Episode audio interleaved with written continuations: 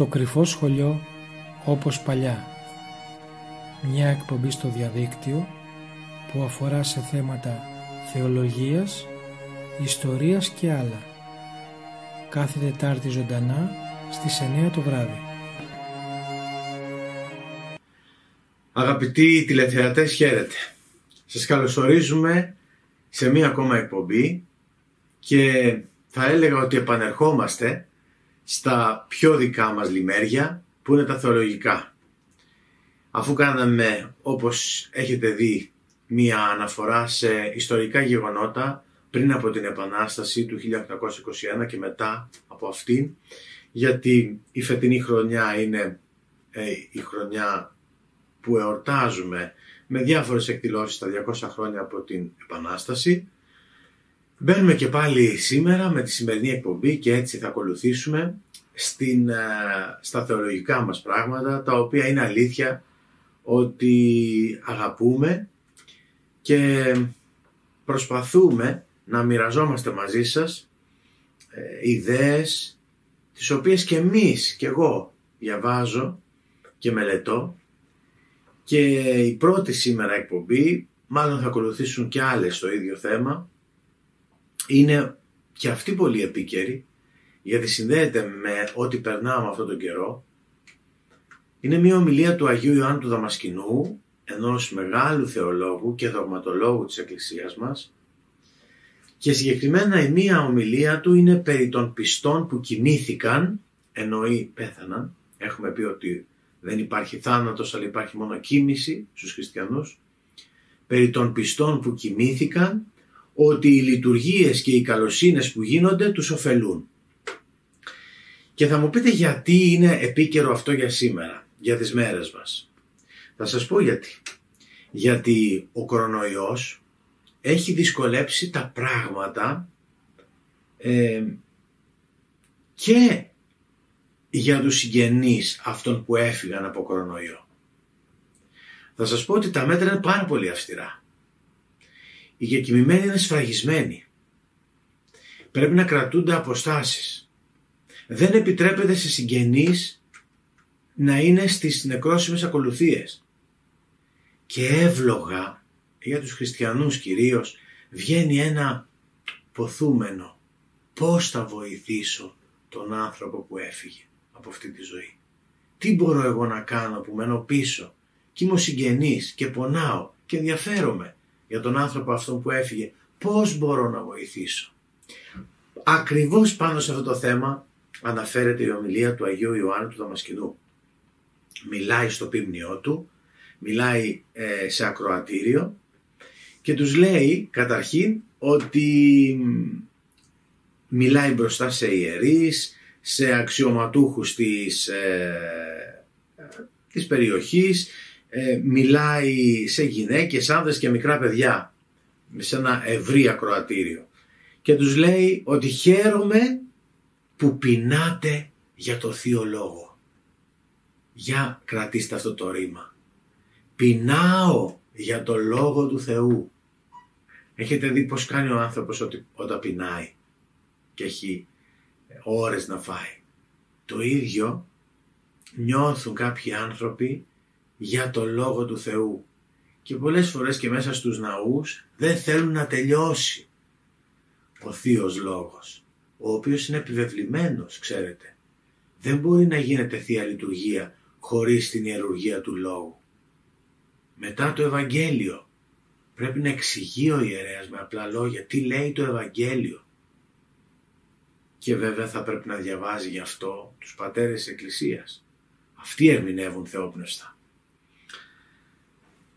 Έτσι λοιπόν επενεί κατά κάποιο τρόπο τους ακροατές του και τους λέει εσείς πεινάτε πραγματικά το Λόγο του Θεού γι' αυτό και είστε σήμερα παρόντες και επιτρέψτε μου να σας πω και εσείς που βλέπετε τώρα πεινάτε το Λόγο του Θεού και πολύ καλά κάνετε και ξέρετε τι λένε οι γιατροί; Αν έχει κάποιος όρεξη να φάει, έχει καλή υγεία. Το ίδιο είναι και στα πνευματικά πράγματα. Όταν έχεις όρεξη να ακούσεις το Λόγο του Θεού και αυτό δηλώνει μια πνευματική υγεία. Και ισχύει και το αντίθετο. Μετά από αυτό τους λέει κάτι άλλο.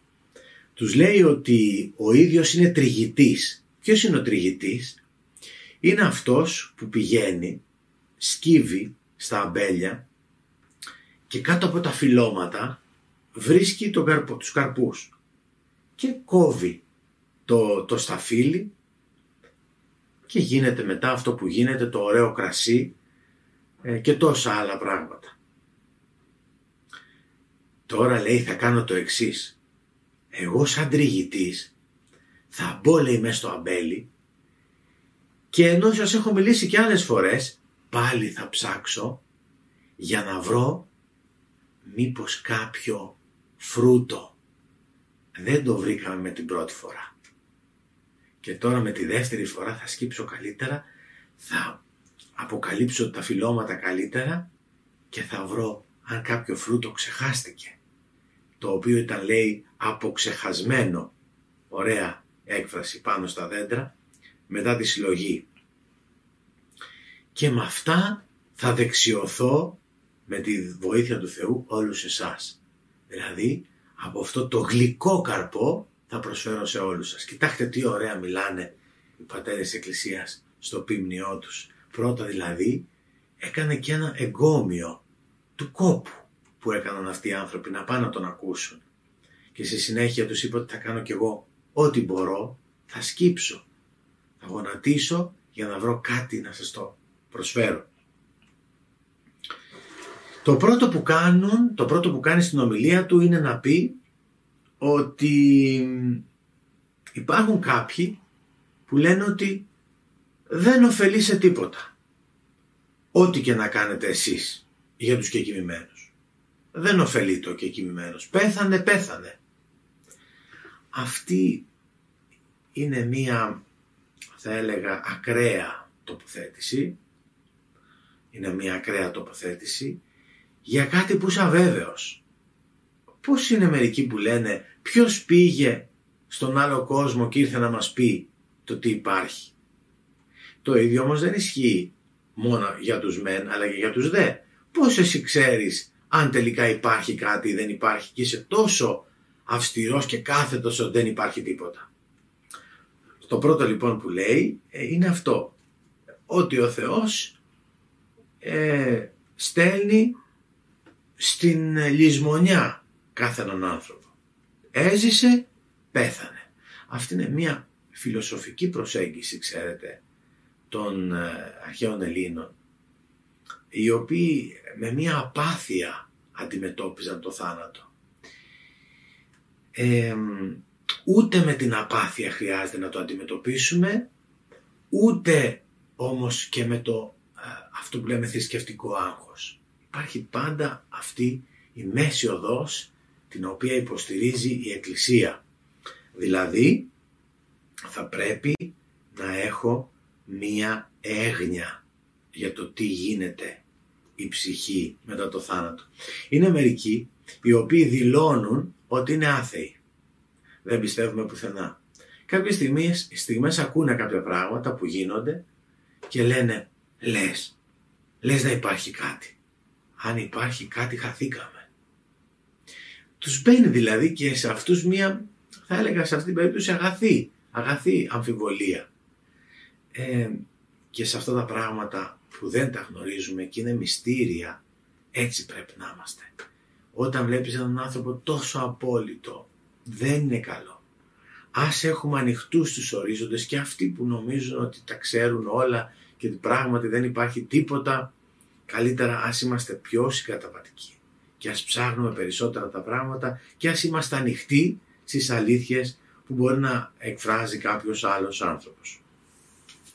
Ε, αυτό, να σας πω καταρχήν και θα τα πούμε και στη συνέχεια, ε, αυτό που κυρίως έχουμε ε, να βοηθήσουμε τους, ε, τους γιατί για μας είναι πεποίθηση ότι ο θάνατος δεν τελειώνει την ύπαρξη του ανθρώπου. Ο, ο, ο άνθρωπος συνεχίζει τη ζωή του και μετά το θάνατο. Πώς το ξέρεις, πώς το ξέρεις, πώς το υποστηρίζεις, δεν μπορώ να δώσω επιχειρήματα γι' αυτό, αλογικά επιχειρήματα, μπορώ μόνο μπορεί νομίζω μόνο, μόνος στο καθένας να καταθέτει την πίστη του. Είναι μερικά τα, τα οποία είναι θέματα πίστεως. Είναι, είναι ε, μια εσωτερική κατάσταση του ανθρώπου η οποία είναι για τον καθένα. Δεν μπορεί, μπορεί να πιστεύει ο πατέρας και να μην πιστεύει ο γιος. Μπορεί να πιστεύει ο γιος και να μην πιστεύει η αδελφή ή ο, κάποιος συγγενής ή ο φίλος.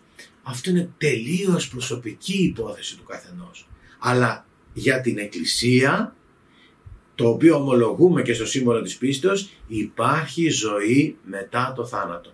Και σε αυτή, με αυτή τη βάση προχωράμε για να μιλήσουμε για το πώς μπορεί να βοηθήσει ένας ε, ζω, ζωντανός, ένας που μένει πίσω, αυτόν που ήδη έφυγε από τη ζωή.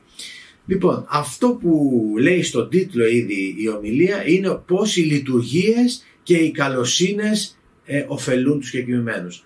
Μέσα σε αυτές τις δύο εκφράσεις υπάρχει η αλήθεια. Δηλαδή, βοηθάει ε, την ψυχή η μνημόνευση που γίνεται στη Θεία Λειτουργία, στη Θεία Λειτουργία, αυτό που κάνετε, που το έχουμε πάρει από τους παππούδες και αγιάδες μας, ένα μικρό χαρτάκι, που είναι τα δίπτυχα που λέμε, και πάνω σε αυτό βάζεις ονόματα ζώντων και κεκοιμημένων, δεν φαντάζεσαι τι βοήθεια δίνει. Είναι πραγματικά η μεγαλύτερη βοήθεια που μπορεί να κάνεις και για τους ζώντες και για τους κεκοιμημένους το ότι πάνω στο Άγιο Δισκάριο μπροστά στην Αγία Τράπεζα, στην Προσκομιδή και μετά στην Αγία Τράπεζα με τη μνημόνευση παρουσιάζεται η ψυχή του καθενός ενώπιον του Χριστού, της Εκκλησίας, των Αγίων, των Αγγέλων, όλων αυτών, αυτό είναι το μεγαλύτερο δώρο. Το μεγαλύτερο δώρο. Και αν αυτό μπορείτε να το κάνετε ήδη βρίσκοντας έναν άνθρωπο, έναν ιερέα, ε, ο οποίος θα, θα, του, θα του πείτε ότι αν πεθάνω πρώτος θέλω να μου κάνεις αυτό το ιερό 40 λίτουργο. Δηλαδή από την ημέρα που θα πεθάνει κάποιος μέχρι τα 40 κάθε μέρα Θεία Λειτουργία με τη μνημόνευση αυτή που είπα. Δεν υπάρχει μεγαλύτερη βοήθεια από αυτό. Δεν υπάρχει. Και κάποιος μάλιστα μου είπε, χαριτολογώντας, εγώ μου λέει θα πρέπει να βρω νεαρό ιερέα στην ηλικία μου λέει. Μην πεθάνει αυτός πρώτος και να το έχω πει σε κάποιον που είναι μεγαλύτερος από μένα. Θα βρω ένα νεαρό ιερέα. Ε, χαριτολογώντας, ωραία, ωραία το είπε. Ε, οι προσευχές λοιπόν, η μνημόνευση λοιπόν είναι πάρα πολύ σημαντικό πράγμα. Η μνημόνευση στη Θεία Λειτουργία. Ποια άλλη μνημόνευση; Η μνημόνευση που γίνεται στον, στον, επάνω στον τάφο. Έχετε δει εκεί που γίνεται το τρισάγιο όπου λέγεται. Ε, προσέξτε σε αυτό το πράγμα μην είμαστε και τυπολάτρες πολλές φορές. Γίνεται το τρισάγιο, για παράδειγμα, βρίσκεται έναν ιερέα σε, έναν, ε, σε ένα τάφο. Έχετε, ο κεκοιμημένος σας είναι λίγο πιο δίπλα. Και εκεί, αν κάποιος δεν προλαβαίνει ιερέας, μπορεί να μνημονεύσει και το δικό σας κεκοιμημένο που είναι δύο βήματα πιο, πιο πέρα. Μην, ε, μην έχουμε αυτή την τυπολατρία, όχι να έρθεις τώρα στο δικό μου τάφο για να κάνουμε ξεχωριστά το τρισάγιο. Δεν είναι έτσι. Ε, οι ψυχές βρίσκονται σε μια άλλη κατάσταση πλέον. Οπότε η μνημόνευση είναι πολύ σημαντικό λοιπόν πράγμα και επί του τάφου και γενικότερα η μνημόνευση. Ξέρετε πως οι άνθρωποι πέραν τηλέφωνο σε εμάς τους ιερείς στην Ελλάδα όταν στην Αμερική είχαμε αυτή την εκατόμβη των θυμάτων από τον κορονοϊό και λέγανε δεν θα πάμε ούτε καν σε κηδεία. Δεν θα γίνει καθόλου νεκρόσιμη ακολουθία απευθείας, ομαδικά θα θαυτούν αυτοί οι άνθρωποι. Και έπαιρναν ιερείς στην Ελλάδα και αλλού και λέγανε διαβάστε από εκεί που είστε και μνημονεύστε. Διαβάστε ένα τρισάγιο, μνημονεύστε στη Θεία Λειτουργία. Και φυσικά βοηθιέται η ψυχή. Γιατί η ψυχή γίνεται πάνω από το χώρο και από το χρόνο. Έτσι. Άρα οι ευχές αυτές των ιερέων είναι πάρα πάρα πολύ σημαντική βοήθεια. Και βέβαια είπα η μνημόνευση στην, ε, ε, και η μνημόνευση στη Θεία Λειτουργία και γενικότερα στις δεήσεις, στις επιμνημόσυνες. Να σας πω κάτι το οποίο ίσως να μην το βρήκα στον Άγιο Ιωάννη τον Δαμασκηνό. Ε, είναι πάρα πολύ σημαντικό αυτό που λέει και μπορεί να μην το έχετε ακούσει. Έχετε δει που όταν ο τάφος είναι πολύ α, φρέσκος. Ας πούμε έχουμε βάλει το γεγυμμένο μας μέσα, δεν έχουμε ακόμα μάρμαρα και τι χρειάζονται τα μάρμαρα, τέλος πάντων ε, είδατε τον τάφο του Αγίου Παϊσίου; Είδατε τον τάφο του Αγίου Παϊσίου; Δεν υπάρχουν μάρμαρα. Το χώμα ακριβώς είναι από πάνω, αλλά αυτό το χώμα, λένε οι μοναχές, δεν προλαβαίνουν να το γεμίζουν γιατί όλοι πάνε και παίρνουν λίγο από αυτό σαν ευλογία. Έτσι. Λοιπόν, πάνω λοιπόν τι κάνουμε στον τάφο, βάζουμε κεριά. Βάζουμε ένα καντήλι και ανάβει και βάζουμε και κεριά. Γιατί βάζουμε κεριά; Ήταν κάτι το οποίο όταν το είδα μου έκανε εντύπωση. Τι γενικά είναι το κερί, να σας πω, για να καταλάβετε και τι είναι το κερί στην περίπτωση αυτή. Το κερί που πάμε στην εκκλησία τι είναι, είμαι εγώ. Είναι ο καθένας μας. Το κερί μοιάζει με ένα άνθρωπο, με την ύπαρξή μας. Πάμε λοιπόν το κερί, όταν είμαστε μέσα στην εκκλησία και εκεί που είναι το μανουάλι το βάζουμε, το ανάβουμε και είναι μπροστά τα εικονίσματα. Είναι μια πολύ ιερή πράξη. Το κερί είμαι εγώ και δηλώνω, ομολογώ ότι θα καίγομαι μπροστά στο Χριστό. Αφιερώνομαι για μια φορά ακόμα μπροστά στο Χριστό. Είναι συγκλονιστικό αυτό. Μπαίνει, ανάβει κερί. Να ξέρουμε τι είναι. Είμαι εγώ ή κάποιος άλλος που ανάβω και ένα άλλο κερί. Εμείς λοιπόν αφιερωνόμαστε μπροστά στην εικόνα του Χριστού. Ομολογούμε ότι είμαι του Χριστού. Παρά τα λάθη μου. Παρά τα πάθη μου. Είμαι του Χριστού. Είμαι δικό σου. Αυτό είναι. Και όταν βάζεις το κερί πες αυτό. Είμαι δικό σου. Είμαι δικό σου παιδί. Όχι καλό παιδί πολλές φορές. Αλλά παιδί δικό σου. Το ίδιο κάνουμε και στο κεκοιμημένο. Ανάβουμε κεριά και το βάζουμε μέσα στον τάφο και δηλώνουμε με αυτόν τον τρόπο τι, ότι αυτός που είναι μέσα δεν έφυγε, συνεχίζει να ανάβει το δικό του κερί. Προσέξτε, είναι σαν να, σαν να ζει και, ανα, και συνεχίζει να ανάβει το κερί του, συνεχίζει να δηλώνει την πίστη του στο Χριστό. Είδατε πόσο βαθύ είναι αυτό που κάνουμε; Ανάβουμε το κερί για το κεκοιμημένο. Και αυτός λέει ναι είμαι πιστό μέλος της Εκκλησίας.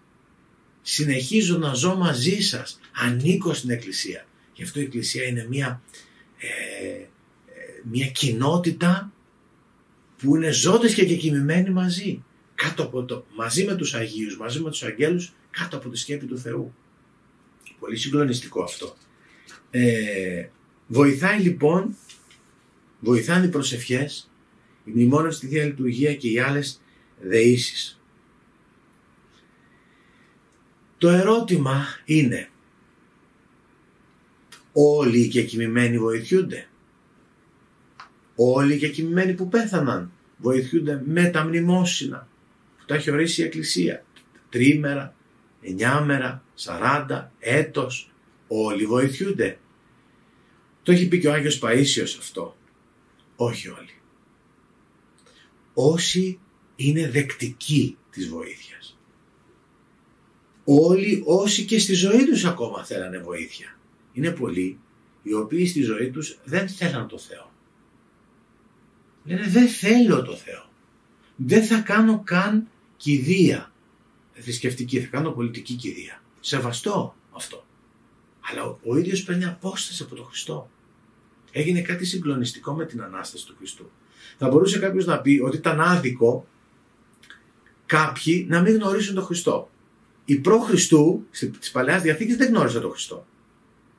Και θα έλεγε κάποιος από αυτούς, μα εσείς όλοι τον είδατε, ακούσατε γι' αυτόν, διαβάσατε. Εμείς δεν τον γνωρίσαμε. Γι' αυτό και ο Χριστός τι κάνει. Με την Ανάστασή του κατεβαίνει στον Άδη. Και εκεί δίνει το μήνυμα στους απεώνος και κοιμημένους, σε όλους που είχαν πεθάνει πριν από αυτό. Και τους δίνει το μήνυμα της Ανάστασης. Ξέρετε ότι πολλοί τον ακολούθησαν με χαρά, τον ανέμεναν και άλλοι αρνήθηκαν να τον ακολουθήσουν. Δεν θέλανε. Ακόμα και μετά το θάνατο. Και ο Χριστός το σέβεται αυτό. Και μετά το θάνατο σέβομαι την επιλογή, όπως σέβεται και τώρα την επιλογή αυτών που δεν τον αγαπούν. Όχι μόνο τον αγαπούν, τον εκθρέφονται κιόλας. Τον βλαστημούν κιόλας. Σέβεται. Σεβάστηκε και τότε και μετά το θάνατο. Αν δεν με θέλεις, εγώ δεν μπορώ να σε αναγκάσω να με ακολουθήσεις. Σου λέω ότι ο θάνατος νικήθηκε με την Ανάσταση. Άλλοι ακολούθησαν, πολλοί ακολούθησαν, άλλοι δεν ακολούθησαν. Γι' αυτό λοιπόν λέει εδώ ο Άγιος Ιωάννης ο Δαμασκηνός ότι δεν θα βοηθηθούν όλοι. Θα βοηθηθούν όσοι θέλουν να βοηθηθούν. Όσοι έχουν ανοιχτεί την ύπαρξή τους σε αυτή τη βοήθεια, γιατί γνωρίζουμε το γνωστό, εν το άδει ούκα στη μετάνοια, δεν μπορείς να πεις ότι όταν εγώ θα πεθάνω θα μετανιώσω. Πρέπει τώρα που είσαι στη ζωή να παλέψεις, τώρα είναι ο φτωχός δίπλα σου, τώρα είναι ο εγκατελειμμένος, τώρα εσύ ακόμα έχεις συνέστηση ότι είσαι εγωιστής και πρέπει να σταματήσεις να είσαι εγωιστής ή οτιδήποτε άλλο πάθος έχεις. Δεν θα πω κάτι άλλο σήμερα. Θα σταματήσω εδώ. Αλλά βλέπετε κι εσείς νομίζω ότι έχει ενδιαφέρον. Έχει ενδιαφέρον ιδιαίτερα στις μέρες μας να δούμε πώς μπορούμε να βοηθήσουμε και τους κεκοιμημένους. Πρέπει να τα ξέρουμε αυτά.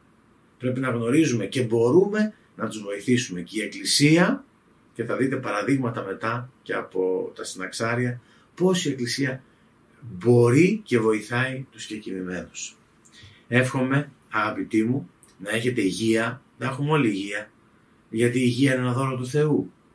Να έχουμε υπομονή πολύ, να έχουμε όρεξη για το Θεό, όρεξη για το Λόγο Του, όρεξη για την υμνολογία Του, να έχουμε όρεξη να μιλάμε για το Θεό σε άλλους, με ωραίο τρόπο, χωρίς να γινόμαστε δάσκαλοι, ταπεινά.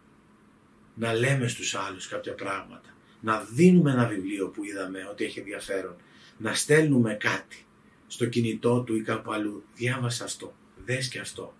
Και δεν ξέρετε μετά, ο σπόρος του αν πέσει πότε θα καρποφορήσει. Άλλος ο σπύρον και άλλος ο θερίζων. Μπορεί ασπόρος αυτός να πέσει και αργότερα με κάτι άλλο που θα συμβεί στον άνθρωπο να καρποφορήσει. Σας ευχαριστούμε που ήσασταν μαζί μας. Δίνουμε ραντεβού για τη συνάντησή μας την επόμενη Τετάρτη την ίδια ώρα. Amen.